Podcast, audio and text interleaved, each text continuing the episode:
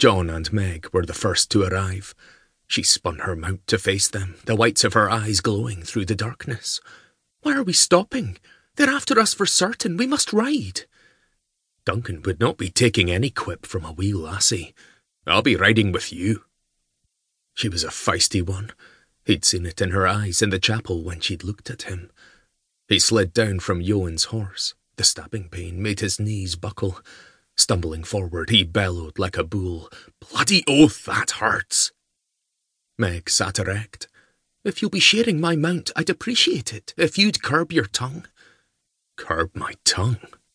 No one besides him issued the orders, especially not a half pint, outspoken, spoilt lowland lass. Let me set this straight. God's teeth, Duncan, you're bleeding like a stuck pig, Archie said. Duncan straightened and strode to Meg's mount. Scoot forward, my lady. I'll return your reins as soon as we find another horse. This is untoward, she clipped, moving forward as asked. I'll be requiring a fresh horse to myself at the very first opportunity. Aye, lady, that's the plan.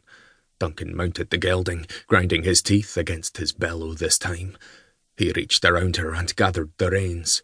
Sean, circle back and scout out what's behind us.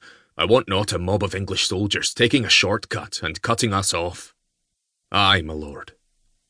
Her teeth chattering, Meg wriggled against him. How far are we going? Duncan shoved his feet in the stirrups and cued the horse to a fast trot. As far as we can manage until dawn. With any luck, we'll make it across the border. She adjusted again. Holy Mother, her bottom settled against his cock like that of an alehouse tart begging to lose her maidenhead. Duncan grimaced and tried to push his hips further back in the saddle, only to slide forward, right between those two soft cheeks. He groaned. With a throbbing wound in his backside combined with a growing ache in his crotch, this was going to be a long night.